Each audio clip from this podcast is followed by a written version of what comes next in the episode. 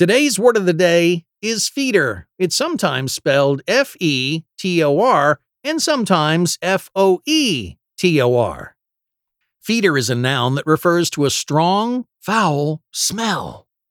Our word of the day comes directly from the Latin word for foul smell. It's been around since the 17th century, and it's used to describe foul smells that have been around much longer. Example The fetor coming from the parking lot dumpster became such a distraction that we had to move it.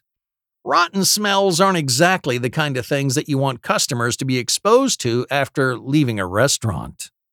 Fetor is spelled F E T O R or F O E T O R.